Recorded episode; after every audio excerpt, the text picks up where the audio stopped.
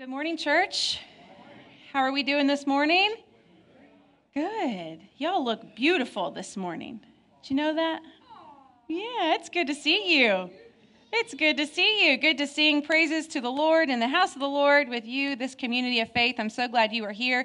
If you are visiting with us, whether in person or online, I just want to say welcome. I'm so glad that you have chosen to spend this hour of worship with us at Revolution Church, and just welcome. There's a connect card online and the seat back in front of you, and hopefully we can connect after the service. I'm so glad you're here.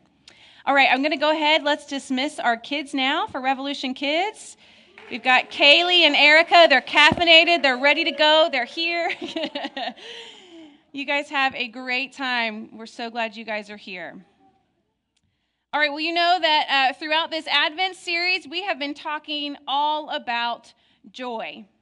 How to cultivate joy, how to be rooted in joy now.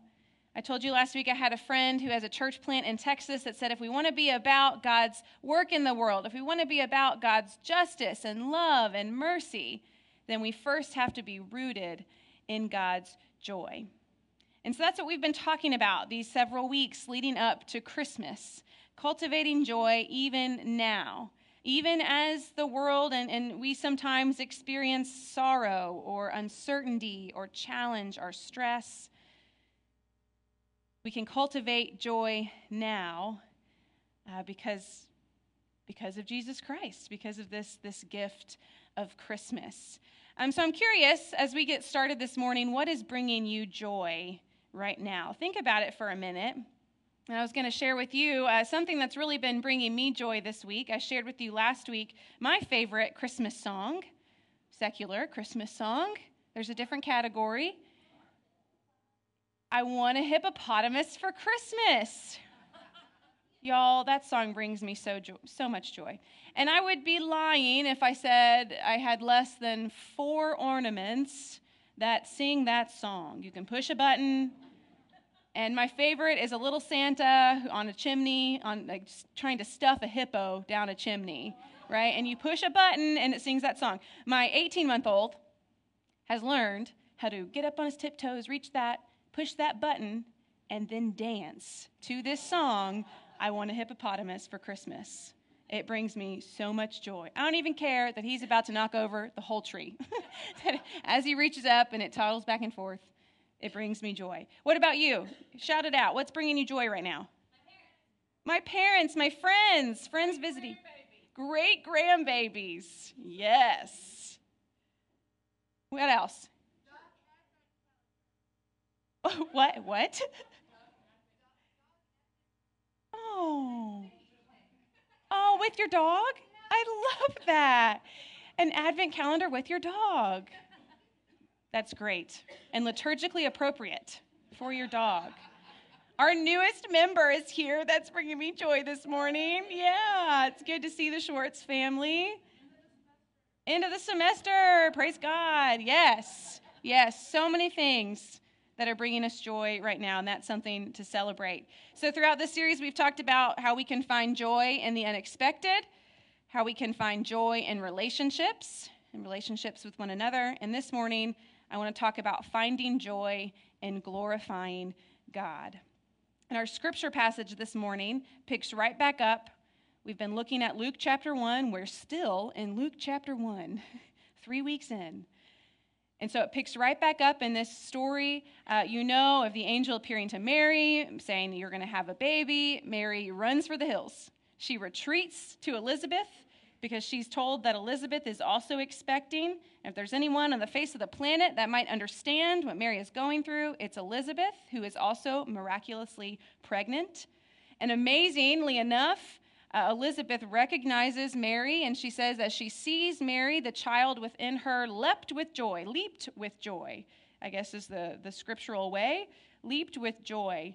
And she pronounces this blessing over Mary. Elizabeth pronounces this blessing over Mary. It says, filled with the Holy Spirit, blessed are you among women, and blessed is the fruit of your womb. That's actually verse 41, because in verse 45, she kind of says another blessing. Blessed is she who believed that there would be a fulfillment of what was spoken to her from the Lord. She says that to Mary. Blessed are you who believed what was spoken to you from the Lord. And so we pick up right there, okay? Right there in verse 46 with Mary's response to what Elizabeth has said to her, okay? Verse 46, and Mary said, my soul magnifies the Lord, and my spirit rejoices in God my Savior, for he has looked on the humble estate of his servant.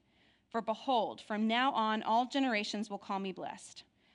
For he who is mighty has done great things for me, and holy is his name. And his mercy is for those who fear him from generation to generation. He has shown strength with his arm. He has scattered the proud in the thoughts of their hearts. He has brought down the mighty from their thrones and exalted those of humble estate. He has filled the hungry with good things, and the rich he has sent away empty. He has helped his servant Israel in remembrance of his mercy, as he spoke to our fathers, to Abraham and to his offspring forever. And Mary remained with her about 3 months and returned to her home. This is the word of God for us, the people of God, and we respond, thanks be to God. You know, there's sort of a tradition or practice across our annual conference that if you attend, I mean, any sort of conference gathering, any committee meeting, any group of clergy, if you're there long enough, someone is going to ask you to share a glory sighting. You guys heard of this before? To share a glory sighting. It's kind of something we've done so much, chuckles in the room, that some of us are like, okay, here we go. There's going to be a time to share glory sightings. And what we mean by that is it's a really good practice because it's a way of asking, where have you experienced God recently? Where have you seen God at work in your life, in the world, in the last week or the last month? And it's one of those questions that until you're really given I'm chuckling because it's like, until you're given a forced time where you're expecting it, it's going to happen. Until you're really given that moment to kind of pause and reflect, sometimes we might not realize where God has been at work until we kind of pause and look back and think back over the course of the last couple of days. One of those holy moments, you might call it, where you've seen the glory or the goodness of God. A God moment, a spiritual high, a glory sighting. That's just our kind of way of describing a glory sighting. I love the way that it's described in Celtic tradition, Celtic Christian tradition. They call these moments thin spaces. It's this idea of where the veil that separates heaven and earth sort of thins. And it's as if you can kind of touch heaven or maybe even taste it. This idea of a thin veil that you can kind of see through to the other side of the kingdom of God that's already here but not yet fully realized. And you can sort of see the justice and the mercy and the goodness and the love of that kingdom, a thin space. I love that image. Over the past few weeks, I think we have observed Mary having her own glory sighting. There's not much that's been thin about it. I mean, there's an angel of the Lord that plops down right in front of her and stands before her and says, hark, hello, you're going to have a child. And he's going to be called the Son of the Most High. Glory. Glory. And Mary says, oh, okay, let it be according to me. You know, let it be according to your will. Here I am. But what's interesting to me is that joy shows up for Elizabeth in this gospel. They're having joy upstairs. I don't know what, they got hammers or something. Yeah. Joy shows up for Elizabeth when she found out she was expecting, right? And she's overwhelmed in that unexpected moment. She has joy. Joy showed up for Elizabeth again when the mother of her Lord visits her, and that child leaped with joy. I don't know the right grammar there. Isn't leapt past tense? Okay, Word doesn't recognize that. And Scripture says leaped. We're going to go with leapt. The crowd has spoken. The baby leapt with joy in her womb. Okay, so we see joy. We've seen it each week. But for Mary, the joy doesn't really show up for her until this moment, until this passage, until this response that she has, starting in verse 46. It's that moment when Mary has a chance to pause and look back on what God has done for her, on how God has shown up, and she responds, "Glory." These 10 verses that we read are known as Mary's song. I'm sure you've heard them before, verses 46 through 56. It's her song of response and her song of praise. You might also know that it's been referred to as the Magnificat, which simply comes from the Latin word meaning to magnify. What does that mean other than to extol, to glorify, to praise, to worship, to adore? Mary says, "My soul magnifies the Lord." Mary realizes what God has done for her in this moment, and really for the whole world, and she's overjoyed with this truth that all she can do is respond in song, almost, in praise of God. One scholar that I read this week says this: God's redemptive work brings joy to expression in our human experience, and that joy is most fully expressed in the praise of God, in response to God's mighty acts of salvation in Jesus Christ. That joy is most fully expressed in the praise of God. So I think Mary this week, this morning, shows us how we can find joy as well in glorifying God, how we can find joy in the mighty acts of salvation in Jesus Christ through really that power of praise and thanksgiving. And I think she shows us this, how we can find that joy even now, and what I hope you've already experienced a little bit this morning as we have worshiped together. Mary shows us how we can find this joy by doing two things. The first, pretty obvious, is that she looks back. She first pauses and looks back at what God has done for her.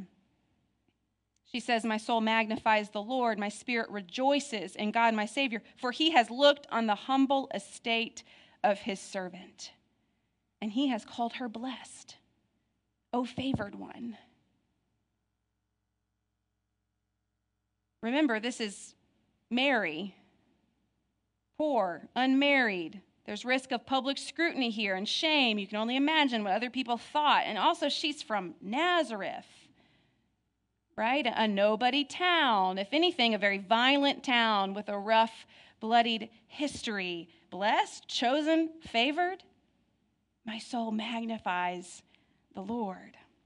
In this moment, Mary really gets it. Okay, she really believes it, because Elizabeth has now confirmed that Mary is carrying her Lord, Elizabeth's Lord, she says. And seeing Elizabeth also pregnant, she has that aha moment. She gets it. She realizes it. She accepts it. Mary's song of praise is what it looks like to finally accept this truth.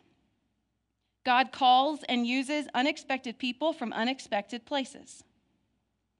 Mary's song is what it looks like for any one of us today to accept that truth.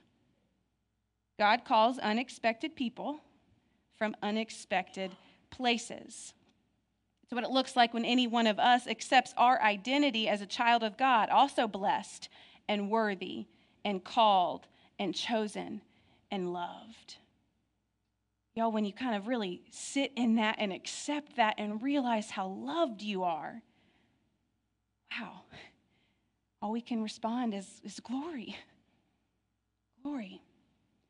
Mary finds joy because she is first able to look back, okay, at what God has done for her and to accept her reality. Even though she has said, "Here I am, Lord," okay, you know, there's some fear, there's some trepidation that doesn't necessarily go away, but with Elizabeth's confirmation, she accepts this reality. She is blessed. She is favored. She is called. You know, this sort of exercise of looking back should remind us of Elizabeth's words from that first week, when the joy that she felt, she expressed it by saying, "Look what God has done for me." Do y'all remember? We touched on that week 1. Look what God has done for me. He has taken away the scorn, or he's taken away the approach among the people.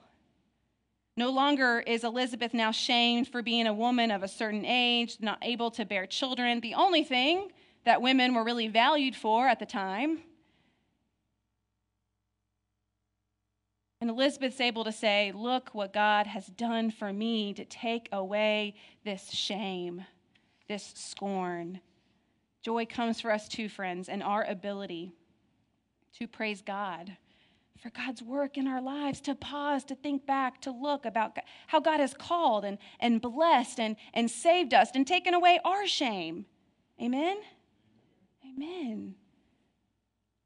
Taken away our shame in the ways that we have been claimed through Christ as beloved children of God, that we too are blessed and favored, and you too now called to be about God's work, the mighty acts of salvation through Jesus Christ. Mary first looks back. The second thing that Mary does to experience joy in this moment of response is that she looks ahead. She looks back, and then she looks to the future with faith and confidence. In fact, she says, from now on, all generations will call me blessed. Not just Elizabeth, but in realizing this moment, not just for her and what God has done for her, but now realizing what God will accomplish through Christ for all of Israel, for the whole world, for the whole creation. From now on, all generations will call her blessed. What God has done for Mary, this is from Interpretation Commentary, what God has done for Mary anticipates and models what God will do for the poor and the powerless and all the oppressed of the world. That future action that Christ will accomplish. These are two of the verses we read, verses 51 through 53. He has shown strength with his arm. He has scattered the proud in the thoughts of their hearts. He has brought down the mighty from their thrones and exalted those of humble estate. He has filled the hungry with good things, and the rich he has sent away empty. Mary looks ahead, and she praises God in anticipation of that kingdom to come. That kingdom where a world marked by scarcity and competition will be replaced by a world of generosity, and where everybody has enough. It's kind of captured right here in these few verses. Those who are hungry now enjoy good things. Those who are rich do not add to their wealth. The powerful no longer exercise their power over. You know, sometimes we refer to this as kind of the upside-down nature of the kingdom, where everything that's sort of valued in our world is just in the kingdom, just totally flipped on its head. But I loved one thing I read this week said, this is not so much a social reversal as it is a social leveling. No one's going to have power over anybody else. It's a social leveling where the rich and the powerful are humbled or stripped of their arrogance and taught to love their neighbors as themselves. And God will provide for the poor and honor them and honor those who've been humiliated and overlooked and cast out by the world. It's this leveling. The arrogant are scattered and the powerful brought down, and every person has access to enough. Enough of the world's resources, and no one will have too much. It's an important word for us in the place that we're located, right? Every person will be treated with dignity and respect, and no one, again, will use their power to harm anyone else. This social leveling. You know, you've heard me say before, I like to think about it as the ground is level at the foot of the cross.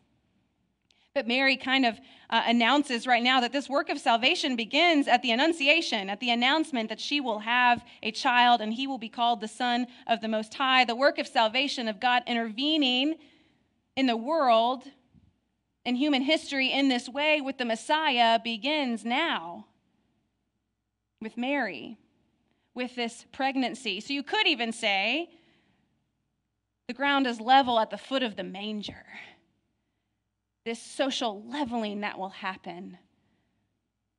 Mary prophetically recognizes the role that her child, the Messiah, will play for Israel, the one that they've longed for, the one the whole world waits for in darkness.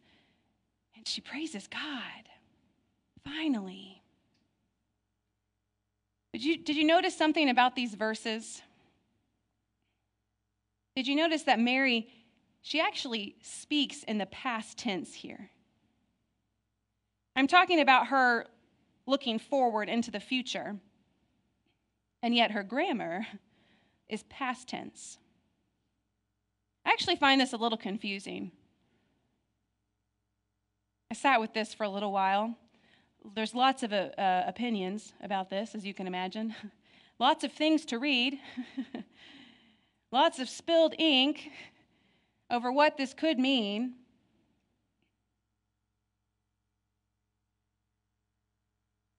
That Mary speaks of sort of these future coming events of the kingdom as if they've already been fulfilled, as if they've already happened. It's past tense, God's action through Christ. So some say that this is just how confident she is in what God will do, such as the confidence of faith, you might say. The assurance of faith that comes from these promises in the future, that we are so sure about God's promises that it's as if they've already happened. We can bank on them. And we should live, what would our liturgy say? We should live with a skip in our step because we see the destination and it is joy. Someone told me that was going to be choreographed this morning, and it was not. So I'm a little disappointed. Did you skip? A skip in your step? Ben did. Little heel click. I could have just done that. That would have been funny. We see the destination, and it is joy. So we can live now in this assurance with a skip in our step, with this faith, because we are secure in Christ. And we can be so confident and so sure it's as if it's already happened. That's what some scholars say. Others might say that Mary here just sort of captures this both and nature of the kingdom. What do I mean by that? This idea that the kingdom of God has come and been introduced in the birth of Christ, and yet we sit and we wait for Christ to return and set it all right. It's this overlap of the ages you've heard me talk about before, this sort of both and nature of the kingdom that Mary, in fact, embodies here. By her presence and by her words. I mean, she's pregnant. Christ exists, and yet he's not yet here in that sense. And with her words, she talks about what God has done, and yet in confidence talks too about what God will do. The kingdom is here. The kingdom is here, but it's not fully realized by the powers of the world. And so we have this sense, and yet we struggle in this sort of in-between. We know Christ reigns. We say that, we proclaim it, but it's clear that all the powers of the world don't acknowledge that. We know that the kingdom of God is peace and that we have peace in the presence of Christ, and yet wars persist. We struggle in this in-between, knowing that the mercy and the goodness of God is present for us, and yet we still face the reality of sickness and of death and of grief. Like, I want to join Mary in her confidence that says it's as if it's already happened, and yet here we are 2,000 years later still sitting in that in-between and waiting and longing for the things that plague us to be no more. And so Mary's song is still a song of hope for us, because these things will come to pass. They have been accomplished in Christ. It's just not fully realized yet. Not everybody sees that yet. And so how can we have joy in these moments, in this in-between? Well, like Mary, I think we can look back at what God has done for us, and we can also look forward with that hope that we have, the assurance of faith that we know Christ will accomplish these things. And I think we also have to learn how to see with kingdom eyes, I like to call it. In this in-between, as we wait, y'all, there are thin places where we can see the glory of that kingdom. It's here. But do we have eyes to see it? Do we have space in our lives to perceive it? And when we do, our response is joy and praise.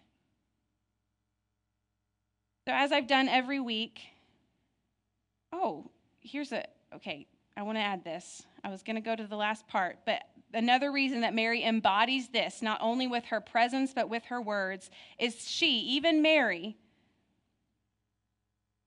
of all that's to come, I think this is at the naming of Jesus, at his baptism, and the priest Simeon says this to Mary, "This child is destined for the falling and rising of many in Israel, and a sword will pierce your own soul too." He's saying these things to Mary.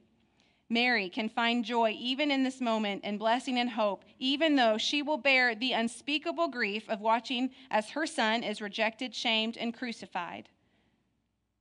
A sword will pierce her own soul too. But despite all of that, Mary praises God and honors him in this moment. Y'all, I think this is how Mary, here we go. This is how Mary shows us how to cultivate joy and responding to God and praising God now, because we can look back and we can look ahead. Even though our earthly future is still unsure, we know the destination, we know the end, and it is all joy and it is all love. And so, as I've ended the last couple of weeks, as we continue in this Advent season, should have deleted "are you" and just ask some of these questions. Where have you seen God at work recently? What can you look back and thank God for? Where can you look back and what can you look on and thank God for? And what are you looking forward to in confidence, in faith, and in hope? If you're a part of a house group, these questions are a part of your reflection for the week. But I invite you to kind of ponder them, pray over them, think about them, take some time to look back, take some time to pray and to read and to even sing back over Mary's song. And how can it be a song of faith and assurance and hope for you that brings you joy right now? The words of the hymn, and the things of earth will grow strangely dim as we sit in your, what is it? Thank you. As you sit in the light of his glory and grace. Maybe that time of reflection can be a thin place for you, as all of the things of this world could go strangely dim as we focus on the light and the love and the glory of Christ who has come. Let's pray. Gracious God, we give you thanks for who you are and for the gifts that you give us, for this very real gift that you are now present with us, even in this in-between, even in this strange and confusing time, even as we experience so much hardship and grief and pain. God, we know that there is real joy here as well, because the kingdom is also here and our God reigns. Would you help us to feel a bit of that security, of that comfort, of that assurance, of that hope, of the truth that Christ reigns. And may we too, like Mary, respond, "Look at what you've done for us." And may we respond with shouts of glory and praise and joy. We love you, Lord, and we pray these things in the name of the Father, Son, and Holy Spirit. Amen.